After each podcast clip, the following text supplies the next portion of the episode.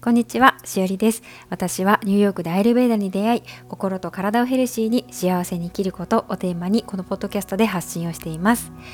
えー、今回はニューヨーク在住ホリスティック美容師のリツコさんをゲストにお招きしました。リツコさんとの出会いはコロナ期間中で私はリツコさんを通してエッセンシャルオイルやホリスティックケアスピリチュアルに触れる大きなきっかけとなりました律子さんはいつも自然体でありつつとってもパワフルなんですがこうぐーっと押し迫ってくるそんな強さではなくてポカポカと暖かく照らしてくれる太陽のようなそんなパワーのある方で自然とエンパワーメントされます。そんな律子さんは最近 Kindle で、えー、なぜかうまくいく人のホリスティックセルフケアという、えー、ご自身の2冊目の本を出版されました。今まで律子さんが発信されてきたことがまとめられている上にさらにブラッシュアップされた律子さんの英知が詰まったとっても素敵な本です。でそしてなんとこの本の第5章に大変あの光栄なことに私のストーリーもシェアしていただきました。本当にありがとうございます、えー、ぜひあのこちらも合わせてチェックしてみてください。それではどうぞエピソードをお聞きください。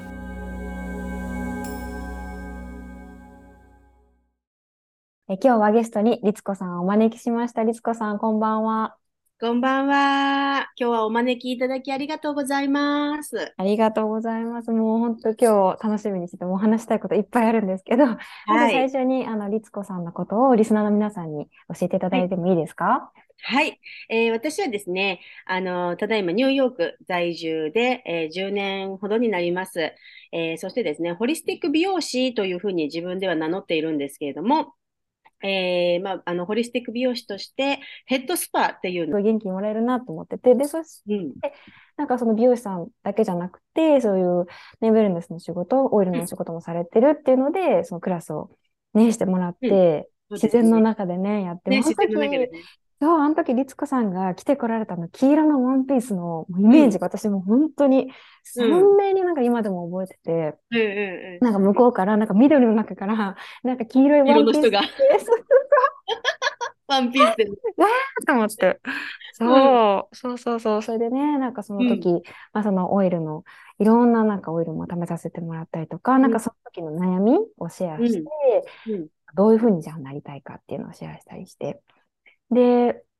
あとね、オラクルカードとかも引いたり、霊気してもらったりして。最後にね、霊気ヒーリングしたってね、みんなでね。うん、そうそうそう。で、私その時なんか別にそんなスピリチュアルとかそんなに、うん。なんか、あったよね。そう、そこまで、そう、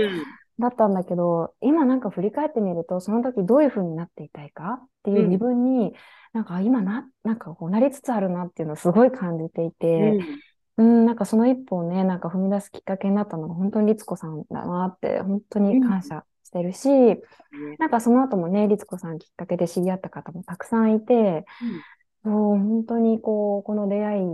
はね、本当に私を変えてくれた、ね、この3年で本当にしおりさんの、今回ね、私が出した本で、あの、ホリスティックセルフケアの本があるんですけど、その中にも、しおりさんには、あの、最後のね5、5章のところに、えー、この3年間のホリスティックジャーニーをね、あの、シェアして書いていただいて、インタビューとして、もう、わあ、ここ、こんなに、あの本当にね、こう、自分に向き合って、えー、心とか体とか、まあ、こう魂のケアをしていくことでこんなに変わっちゃうんだっていうぐらい、ね、ですよね。だって、もともと学校の先生だったり、銀行員だったりとか、うん、全然そういうね、お仕事をされていて、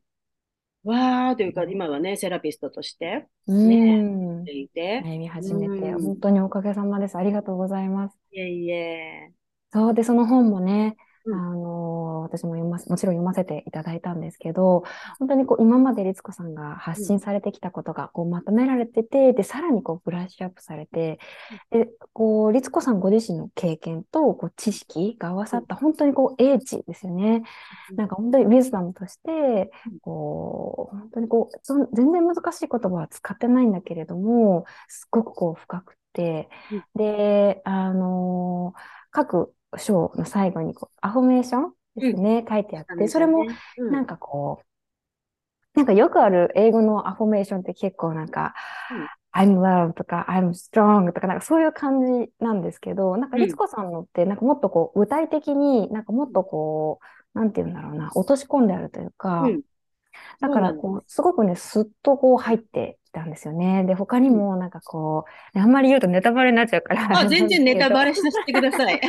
全然中身、内容話していただいて大丈夫です。そう、うんなんか、あのね、律子さんにもお伝えしたんだけど、うん。なんかこう余白になれると変、うん。あの変化が起こるっていうとはいころをすごくね、ドキッとさせられて、私はい。すごいこう余白があるとつい埋めたくなっちゃうんですよね。そうなんですよ。もうね、うん。あの、私、あの本は、自分のヘッドスパのお客様、もう、うん。来られる方はね、ものすごく忙しくて、ストレスいっぱいの方がたくさん来られますので、うん。そのことによって、頭皮とかね、うん。抜け毛とうんか、あとはもういろんなあの皮膚病を起こしていたりとか、あの、そういう状態の方多いんですね。で、もう一つの方は、まあ、ウェルネスのね、お仕事をしていて、えーやっぱりお客様、あの、体に現れ現れている症状で、いろいろ相談に乗りますよね。やっぱり、あの、そういった方々が、こう、何をきき基準にして、じゃあ、あれってライフスタイルを変えていかなければいけないので、その部位的にね、何かトリートメントを行うとか、そういうことでは治らないんですよ。ホリスティックっていうのをやっぱり全体もうちょっと見て、根本に気づいていただくっていうのが、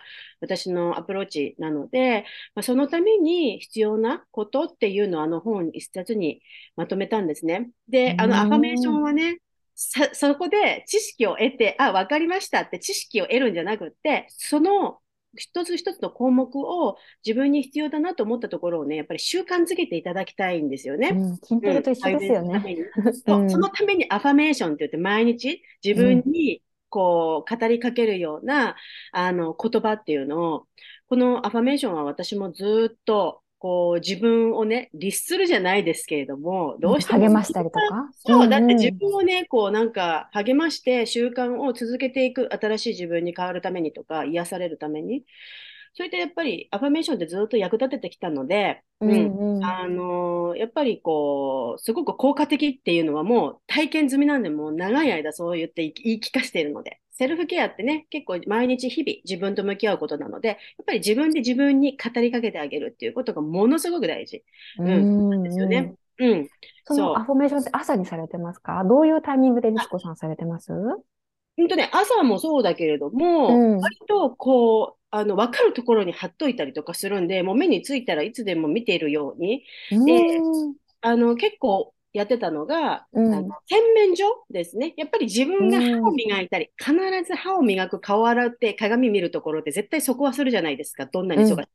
だから、あの、バスルームの洗面所のところに、あの、ポストイットで書いて、なるのを私はすごいしてました。うん。いいですね、そのアイデア。ぼやぼやになっちゃうんだけど、でもやっぱりここ一番 朝起きて一番見るところ、やっぱり一番この潜在意識に働きかけやすい時なんで、朝の起きたてっていうのが。うんうんうん。で、そういったアファメーションを行う時っていうのは、夜寝る前か朝起きた時のね、ちょっとこうぼやーっとしている時がいいんですよね。なので、じゃあ自分は皆さんね、朝起きて一番最初にどこ行くか、大体トイレ行ったりするので、まあ そこに貼っておくのが一番私はおすすめです。なるほど。ありがとうございます。すごいはい。いいアイデアですね。だってこれね寝る前も行きますもんね、寝る前もいいんですよ。よ。だから寝る前もそれ見て、眠りにつくと。うん。なんで、これね、結構あの、アファメーションのパートがすごくあの読んでくださった方に評判が良くって、うん。毛を集めたなやつ、あの、くださいみたいに言われたんで、うん。フリービーとして、あの作って、プリントを皆さんにお配りしようかな、なんて思ってます。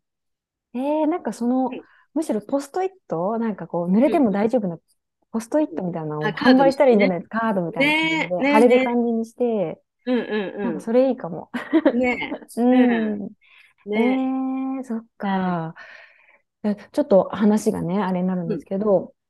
今、あの、お仕事されていらっしゃるきっかけ、その、もともとニューヨークに来られたのは、あの、美容師として、そうです。えーですよね。で、はいそのお仕事に加えて、今の活動を始められたきっかけって何だったんですか？はい。あの、もうずっともう私美容師しかやったことないんですけれども、もう10代の頃から、あの、で、ずっと美容師をやっていて、で、アメリカでも美容師をしていて、で、アメリカに来てから、まあもうずっとアメリカ人の方をこう対象に、あの、仕事をしてますので、ヘッドスパの方を。で、あの、ここでね、あ、なんか日本人の方とつながりたいなと思ったんですよ。うーん。日本人の方とつながりたいと思った時に、私は美容師なんで、実際に目の前の鏡の前に座っていただかないと、私はね、何かするっていうことはできないわけで、うん。で、なんか他の方法ないかなって思った時に、パッと思い、思ったのが、エッセンシャルオイル、アロマセラピーだったんですよね。うん。で、これを使ってセルフケアっていうのを別にこうやって遠隔でも、あの、お伝えすることができるって思って、私の根本的なところは別にヘッドスパをやりたいっていうんじゃなくて、やっぱりその皆さんご自身のね、不調とかね、そういうところの根本的な原因を自分で気づいていただいて、でね、自分に向き合う時間を取っていただきたい。そしてやっぱりセルフケアを私すごく推進してるんですよ。ううん、んだから私が直すわけではなくて、もう一貫したずっと私が思ってるテーマは、やっぱり自分で自分を癒すことができる。私ももともと30歳になった時に、自分で自分を癒せるようになろうって思ってから、あの、まあ、いろんなね、あのことをね、あの始めたんですね。自分に向き合うということをね。なので、そこが私のしたいことなので、だからツールは何でもいいんですよ。あの、うん実際に来られる方はヘッドスパで私はそれをね、あのサポートできますし、だけど、この日本にいる方とどうやって、どういうふうにしようかなと思ったときに、あ、アロマセラピーはすごく便利でいいなって思って、うん。うんで、そこからまあ、アロマセラピーをベースとしたウェルネス。あの、だから、アロマセラピストではないんですよね。ちょっと違う、また。うん。ただ、それはツールとして使って、だけれども、私が伝えてるのは、やっぱりウェルネスというね、えー人生全般を健康のみだけではなくって、やっぱり幸福をね、感じられるように、楽に、あの、楽しく、あの、生きていけるように、うん、あの、できるっていうのをサポートしていますね。うんうんそう、私もあの、律子さんのヘッドスパをね、受けたことがあるんですけども、本当に気持ちが良くて、うん。うん、なんかこう、救急車がすいません。そう、あの、そう、本当にね、こう、なんかただ気持ちがいいっていうだけじゃないんですよ。なんかこう、体が緩むとうん自分とつながりやすくなるんはい。ですよね、うです、ごく。本当に。ううん。ん。で、なんかやっぱり自分でできない部分もあるじゃないですか、シルセルあフケアって。ううん。ん。だからそういう部分をそういうこうプロの方にお願いして、だけど月に1回例えばそれに行けばいいっていうものではなくて、ではないです。そう、うん。やっぱりその日々のまあ、ホームケアっていうんですかね、うんまあ、セルフケアですよね。自分で自分をやるっていうのがベースにあった上での、そう。なん。あの、うん、そう、プロの力を借りるっていうのがあるわけで、なんかその、プロの人が自分を直してくれるわけではない。っていうのが、やっぱり、なんかそこをこう、私自身も勘違いしていたあの部分があったなっていうのをね、すごく自分自身も。考えていて、自分がこうセラピストになってから、そう、私たちはこうサポートをするうん。立場で直す、直していく、変化を起こしていくのはその人自身なんだなっていうのをすごそうなんく、うん、なんか感じています。そうなんですよ。本当困っちゃいますね。いつもね、質問され、よくさ、されるのが、ヘッドスパ何回来たら髪の毛が生えるようになるかとか、何回来たらいいかっていうふうに聞かれるんですね。もうその質問にはものすごく困るんですけれども、うん、あの、だから今、しおりさんがおっしゃったように、自分で、自分が治す力を出していくので、私が何回施術したから治るわけじゃないんですよね。うん、で、何回かでもセッション、そういうね、あのトリートメントに通って、私と、こう、月に1回でも、その自分の健康について話すとか、いう、その話すところの作業で気づきがあったりとか、人に触られることで、わあ、私意外にこんなところがすごくストレス溜まってたんだとか、あるじゃないですか、顔触られたり、肩触られたり、うんうん頭触られて、うわ、ここがすごい痛いとか、うんうん終わった後の感覚とか、こんなに軽くなった。あ、すごく重かったんだな、とか。気づかないんですよ、皆さん。あの、うんすごくね、ストレス当たり前だと思っちゃってるし、あの、どこかが痛いっていうのも慢性的で当たり前だと思っているので、それが、あの、普通と思ってしまってるんですが、それは普通じゃないんですよね。それを普通としてずっと持ち続けている。うん、なので、やっぱりそのね、私と会う時っていうのは、やっぱり、えーちょっと自分の健康とか、ライフスタイルについてもう一度考える時間って思っていただいて、うん、うんなのでね、だから何回来たっていいし、毎月来たっていいし、月に2回来たっていいしっていう感じなんですよ。うん、そう。だからその辺のアメリカ人の方は特にそういったホリスティックなコンセプトっていうのはまだね、やっぱり東洋のものじゃないですか。ホリスティックってその心と体とね、つながっているっていうような考え方が、どうしてもやっぱり西洋はあの、このね、対症療法なんで、痛みを取るその部分を見て、うん、その部分を直していくっていうね、うん、あの、そういう考え方なので、でもそうそうじゃないんだっていうのをね、伝えるのにも結構時間がかかりましたよね。なかなか大変でしたけど。うん、ねもう10年ニューヨークでされていらっしゃってね、独自のメソッドもお持ちでいらっしゃそうなんですよ。はい。か、まあ、確かにその今おっしゃってたみたいに自分で自分の健康とかウェルネスとか、うん、自分の内側と向き合うってなかなか意識しないとできなくて、でそれって結構自分の自分に向き合うて自分の嫌な部分に向き合うことが多い。と、うん、結構辛い作業じゃないですか。だからなんかやっぱり忙しいとか、なんかこう言い訳つけて逃げたくなっちゃうんですよね。だからやっぱり意識して、そうやってこう、ね、律子さんに会うことで、そういう時間をまあ、作るっていうことですよね。うん、話してるうちに、ああ、そうだな、そういえばっていう感じで、やっぱりお客さん気づくんですよね。うん、あ自分でなんか分かった原因があって、ああ、そこなんだ、みたいなね。うん、その気づきが私は一番の、もうお客様にとっては、もうもあのその日の成果で、あとはもうリラックスしてくださいって感じなんです リラックスすることが第一なので、アロマセラピーの方も、私のヘッドスパの方も、もうとにかく脳をリラックスした状態に持っていくっていうところなんですよね。そこからやっぱり体の炎症が収まったりとか、免疫力が上がったりとか、うんうん、あのいろんなところにね、良いホルモンがあの出て、うん、うん、あのヒーリングにつながってきますので、うん、もうリラックスなんですよね、もうテーマは。それリラックスの仕方がわからないっていう人がすごい多いんですよ。もう本当に。リラックス頑張りすぎちゃってね。頑張りすぎちゃってるし、常に考えることいっぱいあるし、もうどうやってもう、この脳のなんかいろんなこと考えてることをシャットオフする、したらいいのかもわからないし、うんうん、エンドレスに続く、ね、もうやらなきゃいけないこと、うん、もうたくさんあるし、なので、さっきね、しおりさんがおっしゃってたその本の中で、あの余白を作る作ると変化が起きる。だから、うんこれをまずね、皆さんに本当にやってもらいたいと思って、うんうん、の余白、空いたスケジュールが空くっていうこともちょっと恐怖と思ってしまう人がいるんですよね。そして、やっぱりそこにすぐスケジュールを何かしら入れてしまう。うん。なんだけれども、やっぱりね、その空白本当にね、ちょっと作ってみるとね、うん、すごいミラクルが起こるので、うん。ぜひね、やっていただきたいですね、そこは。うん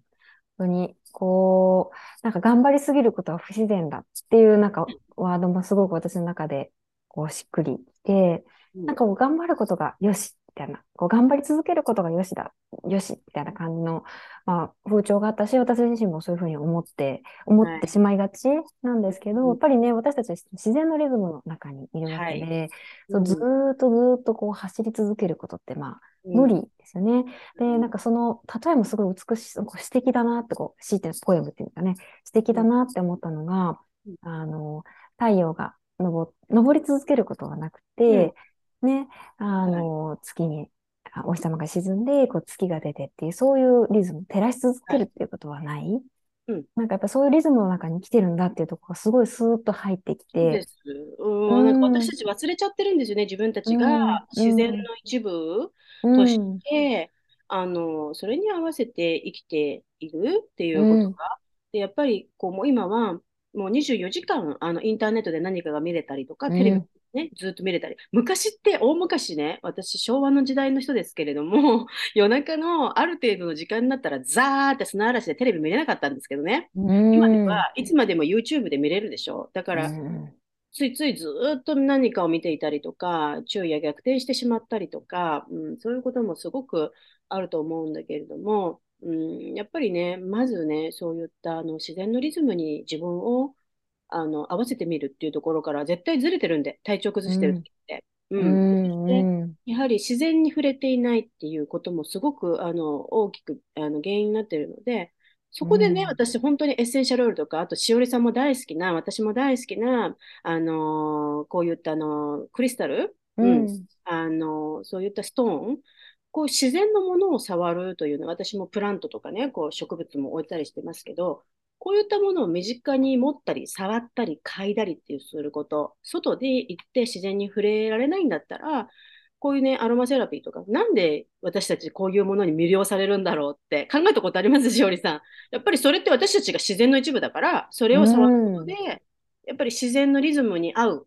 っていう感じなんですよね。だから欲するるんですよ。うん、確かにそうか。だから、エッセンシャルオイルだって、アロマセラピーだって、エッセンシャルオイル100%植物ですからね、植物のエッセンスですから、うん、直にね、この plant medicine って言ってね、うん、あの力を借りて元気になることもできるし、特に私がやってるアプローチっていうのは本当にフィジカル、体にも使うし、えー、ただ単に香りを楽しむだけではない方法で、うん、あの使っていきますので、うん、すごくパワフルなんですね。うん、こういったあの、ね、パワー、パワーストーンとか、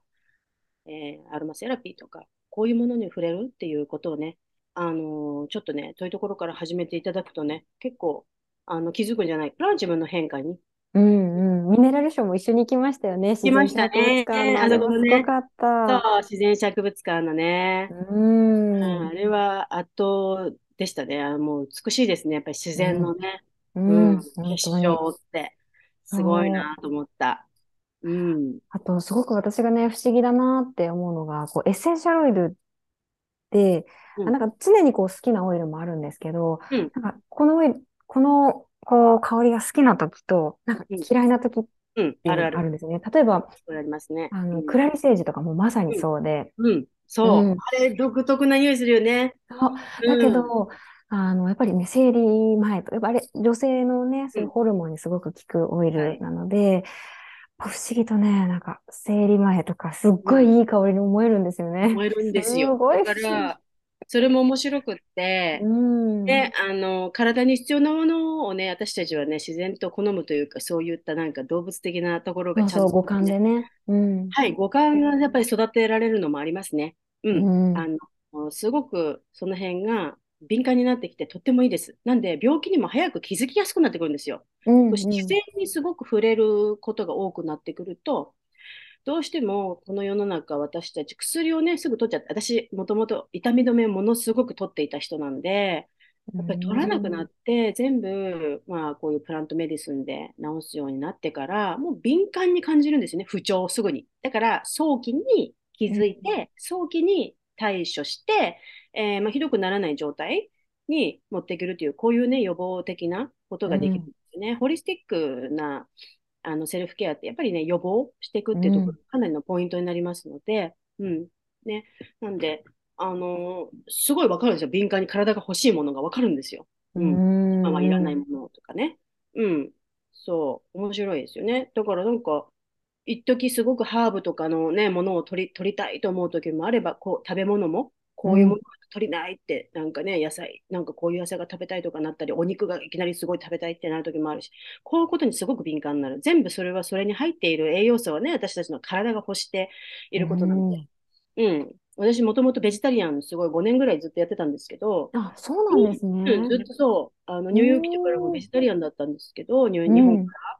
でもね、妊娠した時にね、いきなりね、お肉がなんかもしかしたら、あれ、なんか私お肉食べたいかもしれないってなんかなって、うん、で、お肉食べたら、あれ、なんか私お肉食べれるって思って、うん、だからそれはやっぱり赤ちゃんが、あの、欲してたんだなと思って、お肉にしか入っていない栄養素を、うん、うん、赤ちゃんが欲してたんで、まあ、そこからね、お肉また食べ始めるようになったんですよね。うん、本当、すごいですよね。なんかこう、体のことを学べば学ぶほど、そう。本当にすごい機能が備わってるんだなっていうのをね。ね、だからあんまなんか、なんとか健康法みたいな、なんとかダイエットみたいなものをしなくなりますね。だってこう、自分で何が必要なのかが、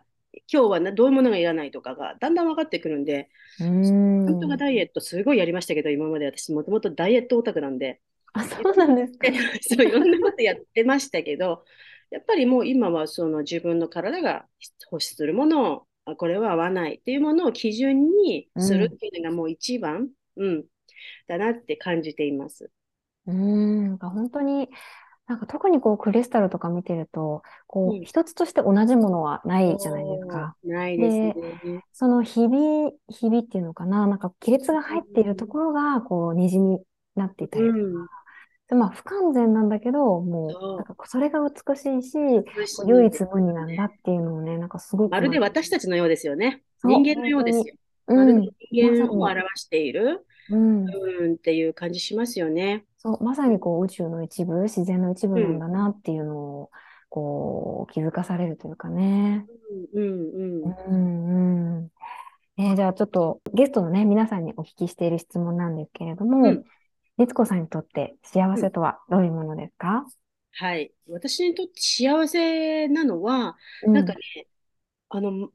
こう常に自分が成長を感じることがすごく幸せなんですよ。うん、なんかやっぱ成長すること、なんかそれがすごく自分の魂がすごく喜んでいるし、うん。幸せをものすごく感じるときかな。成長したーって。えうん。ー、どういう時にこう、あ、成長したなって感じます？やっぱり分かんないことが、ことができるようになったときも、子供じゃないんだけど、う常にだん、からそういった、あの、子供のうん、ようなうん、気持ちで、なんかいるというか、うん、うん、うん、できなかったことができるようになったっていう単純な、知らなかったことを知ったとか、うん、うん、うん、なんかそういう時にものすごい幸せを感じますね。それはね、本当に私の価値観なんでうん。すよね。価値観のトップ3で、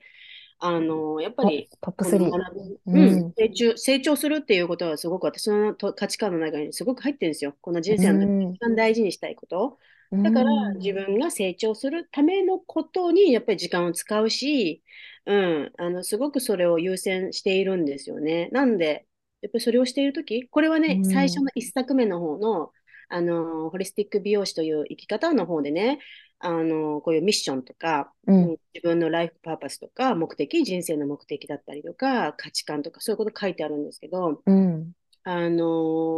ーやっぱりその価値観に沿って生きるとね、人っていうのは、やっぱり一番幸せを感じるんですよ、幸福。うん。ね確かに。じん。ゃあ、あの、そうですね、成長？にうん。こう幸せを感じるっておっしゃってたんですけど、こう成長していく先にどんな風になっていたいって思いますか？うーん、なんかね、もう私、イメージはね、大きうん、な器。何でも受け入れられることができる大きな器。なんかやっぱり成長した、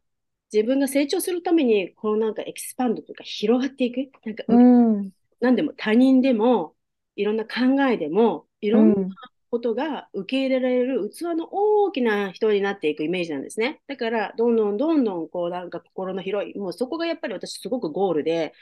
へ憧れるー宇宙みたいですね。うん、だってやっぱり。そう、だってやっぱりさ、あのー英語だとイグノランスっていうち、この無知？無知だったりうん、する人って考え方がものすごくちっちゃくてすごい狭いわけじゃない。だから他人を受け入れること蛙できないじゃん。うん、そう。やっぱり批判をしたりとか、うん、他人を受け入れられないじゃん。いろんな考え方とか違ううん、カルチャーとか。うん、それはすごくちっちゃい、ちっちゃうん、いじゃない。私嫌なのね、そういうふうにいるのは。だから、知識学んで、知らなかったことを学んでいくと、こうやってどんどんどんどん広がっていって、いろんなことをね、受け入れることができて、うん、なんかそこが自分のゴールですね。そうなりたいっていうのが。ええそう、なんうん。かそういう思いって結構、うん、そ、こう20代とかの時からあ、ありあました？ね。あのね、20代ん、の時に私結構ね、お客様が50うん、代の方がすごく多かったんですよ。すごくう50代のん、方に好かれてて、う お客ん。様と仲、しかも仲良くて私なんか週末とか普通に遊びにえ行ったとか、ほら、すごい。私、独身で、20うん、代で独身で、暇なわけですよ。時間あるわけですよ。恋人もいなくて。でね、50代の方って子育てが終わって、やっぱり自由なんですよ。だかうら、お互いん、にすごくぴったり合うんですね。時間が。なんか、あそこ行きたいねとか、なんか言って、時間があるから、結構遊んでて、お客様うん、と。うでね、ん、私はそのね、50代のお客様たちがすごくね、いいなって憧れだったんですよ。うん、なんか、こんな若造を、20代の若造のに付き合ってくれて、みたいな、いつも何言っても面白いね、なんかりっちゃん面白いね、とか言って、なんうん、か、なんかそんな感じで、わ、すごく私はほ、すごい懐の広い、あ、50代ってこんな感じなんだって、その時に思って、う10代ん、の時から50歳にそういう風になるのがすごくこう、自分のゴールみたいな、ちょっとゴールみたいになったんですね。なんか、ん、うん。ああいう風になりたい。わ、いいな、50代っていいなってすごい思ったんですよ。だから、多分そのぐらいから、そういう風に思い始めましたね。うん。ええうん。そっか、そういうのもあって、ニューヨークうん。に行こうって思われたんですか？いやニューヨークはもうずっと10代の頃から憧れていたので、うん。でいつかね、アメリカに私は住むってもうずっと思いながら、やっぱりね、この目的がないとニューヨークっていう場所は行けないなって思ってたんですね。でうん語学留学で行か行くっていうのは絶対私の中でなかったんですよ。もう自分で、うんね英語はあの独学でしていたので、うんうん。ちょっと英会話の勉強には行きたくない。じゃあ何何で行くっていう、その何が見つけられなかったんですね、ずっと。で、うん。うん、それでまあ旅行者として行くのは絶対嫌だし、とか、うんこだわりがあり、うんでもあのー震災がありましたよね。うん、あの東北のね。あの地震をきっかけにですね、私あの頃日本にいたんですけれども、あれをきっかけに、あ、死んじゃうって思って、で、死ななかったんですけど、で、あの時に、あ、いつ死ぬかわからないって言って、自分が一番したいことをしなければいけないって思ったんですよね。で、あれが本当に天気で、あの地震はすごく天気になった方、すごく生き方考えてなった方多いと思うんですけれども、私も本当にその一人で、あの時に自分がやりたいこと、やりたいこと、それはアメリカに住むことっていうので、もう決めたんです。うん、で、その震災の1年後に、もうニューヨークにやってきました。うん。で、だから、行くにはじゃあ何しようって決めたんですよ、その時に。ゴールから逆算したってことですね。そう、行く理由を決めなきゃと思って、で、私は何もできない、美容師しかやったことない。で、いろいろね、ゴールをね、その時考えて、その時に結構ね、日系の、あの、私、お客様も結構多かったですね。ブラジルとかペルーとか、えーいろいろ南米の。うん。えーあこういう方たち出稼ぎで来てて、外国から日本人ね、なんか、あの、の方来てて、あー家族と住めないのって辛いよねって思思ってて、なんかいつか私、そういった国に美容学校とか、その女性のなんか職業訓練とか、自立サポートできるような、なんかそういう施設作りたいなって、なんかその時思って、で、うんニューヨークにまずは行こうって思ったんですよね。で、それじゃあ何で行くか。で私が一番できることは美容師、そう仕事しかないし、その中でも、あの、カラーとかカットとか別になんかそんなにすごいスキルでもないし、えーヘッドスパだけは私はすごい好きだと。人を癒すことが好きだし、ヘッドスパは自分ですごい得意で好き、やってて楽しい。じゃあそれを私はアメリカに持ってこうと。それで行こう。でね、で、アメリカでヘッドスパを広めるっていうことをまずもうミッションにして、そのために行って、働けるサロンを探して、あの、行きました。うん。で、そういう流れなんですよね。なんで行こう。最初からなんかヘッドスパを広めに行こうって思ったわけじゃなくって。ううん。ん。ゴールから決めていったってことですね。行くっていう、もうゴールっていうか目的ですよね。うん、そう。だから、こう、逆算ですよね。じゃあ、なんでっていうことですよね。ううんん、なんか将来にしたいこと、みたいなね。うん。だから、やっぱり今でも、その私のゴールは、女性とか、まあ、あとはその家族がね、うんえーしなんていうかな、離れ離れにならないで、経済とか、ね、きちんとその健康とか必要なね、ニーズ、そういうものが満たされる状態、そして自分たちで経済自立ができるように、で手に職をつけたりとか、やっぱりうんそういうところはすごく基盤にあるんですよね。だから私も今でも美容学校をね、やりたいなっていうのが、あの、すごく先のゴールでありますね。うん。うん。ありがとうございます。すごい素敵な夢のね、シェアしていただいて。はい。ああ、すごい。楽しみですね、これから。はいはいうん。またその逆算でいろいろ、いろいろやってます、だから。ね、今の活動も。うんうん、なんかいろいろと。ね。う。うんんうん。ちなみになんかこう、さっき、ご自身の価値観の中でトップ3のうちの一つが成長だっておっしゃってたんですけど、他の二つもお聞きしていいですか？はい。あの、トップ、他のね、ことはやっぱり健康。私は健康です。もう、うん健康が、健康と美容うんが、もう、来ていて、もううん一つは。うんで一番大事じゃないですか。だから、何を置いても、自分の健康、メンタル的な健康とか、フィジカル的な健康を脅かすようなことはしないってもう決めてるんですよ。もうこれがすごい大事だから。うんだから、それすごい大事じゃないですか。何か選択するのに。だって、何かを始めるのに、まあ、頑張らなきゃいけない時期があったりとかするんだけれども、うんでも、まあ、そういう時に、やっぱり、えーもし健康のことを無視していたらですね、すごい突っ走って、健私、健康を本当に害してまで頑張ってしまったこともあるのでね、過去にね、それで入院したりしたこともあったので、うんだから絶対に健康っていうのはね、あと私は美容はやっぱり美容師ですし、もともと、いつまでもね、何かこう、お客様とかにも、こう、ちょっとインスピレーションになるようにね、お肌が綺麗だね、髪の毛がふさふさだね、とか健康だねって、こう、思っていただけるような、本当にホリスティックな意味での美容ですよね。うん。うん、そうそうそう。うん、だから、それはすごく私の中で優先順位高いです。はい。やっぱり、ね、そこには時間使いますね。はい。そうですよね。やっぱりこう、うん、自分に、こうこう美容に気をつけてて、例えば自分の肌の調子がいいとか、髪の調子がいいと、こう自分に自信がこう持てるようになりますよね。うん、うん、そうなんです。うん。で、もうもう一つは、うん、えー、私ね、あの、レガシー？レガシーをレガシーを作るっていうことを結構、うん、もうやっぱりこの年だからなのかなとか思うんですけれども、やっぱり自分がやってきたことっていうのを後世に伝えていきたいな、これは本当に娘にだったりとか、うん、あとは本当に同業のあの美容業の方だったりとか、えー、もう本当にね、何か自分のやってきたこのこと、知識だったり、そういうことをね、こうシェアしていく、うん、あのー、なんかこう、大こう語り継いでいただけるようなものををなんかしていきたいなっていうのがあるんですね、レガシーを作る。だからなんかこう自分が普段していることはそうやってこう後世に伝え伝えていく。だからああいう本も書いたんですよ。うんうん、ああいうものがあれば読み読み継がれて伝わるじゃないですか。うん、うん、なので、うん、何かをやるやりたりとか始めたりするときはそこを意識してますね。うん、次の世代に次の世代に伝わる伝えられるかなとかね、私のあれが経験がとかね、うん、うん。うん、そこすごい大事です。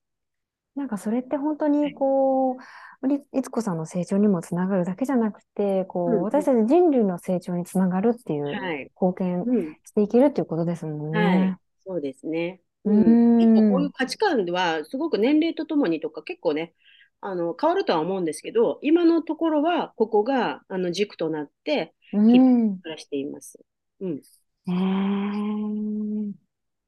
今日すごいいろんなお話を聞けてありがとうございました。はい。そうさんの今されていらっしゃる活動って、インスタグラムが中心でインスタグラムが、はい。インスタグラムと、うん、あとは、ポッドキャスト、律子の部屋っていうね、うん、マインドフルビューティー、ポッドキャスト、律子の部屋っていうのを、ポッドキャストをしていますので、うん、まあ、インスタグラムと主に、はい、そちらですね。わかりました。えっと、概要欄の方に、あの、律子さんのインスタグラムのプロフィールと、ポッドキャスト載せますので、ぜひ、あの、本と合わせてご覧ください。今日は本当にありがとうございました。ありがとうございました。エピソードいかがでしたでしょうか？トリートメントの1時間ですら頭が忙しくなかなかリラックスできないというねお客様のお話がありましたが私たちは本当にいろんなタスクや情報にまみれて日々を過ごしています。でほんの少しの時間からでもそういったものから離れて自分の内側とつながる感覚が持てるようになると律子さんのおっしゃっていたように感覚が研ぎ澄まされて自分に必要なものが自分でわかる。でそれが、えー、健康とか予防、えー、幸せにつながってくるっていうことをエピソードを通じて改めて感じました。で私もそうなんですが余白があるとつい埋めたくなっちゃう人いらっしゃると思います。でねあの律子さんの著書の中にあった言葉なんですが、えー、そういった人はねすることよりもしないことを決めるというのがねいいそうです。でこの言葉も私は本当に胸に刺さりました。で時間のね余裕とかあのゆとりっていうのが心のゆとりにもつながってくるわけで、まあ、やりたいこととかねやるべきことがたくさんあるんですけどだからこそ余白をね意識していきたいなというふうに思います。皆さんはいかがですか？それでは今日はこの辺で。最後まで聞いていただきありがとうございます。あなたにとって今日もいい一日になりますように。また次のエピソードでお会いしましょう。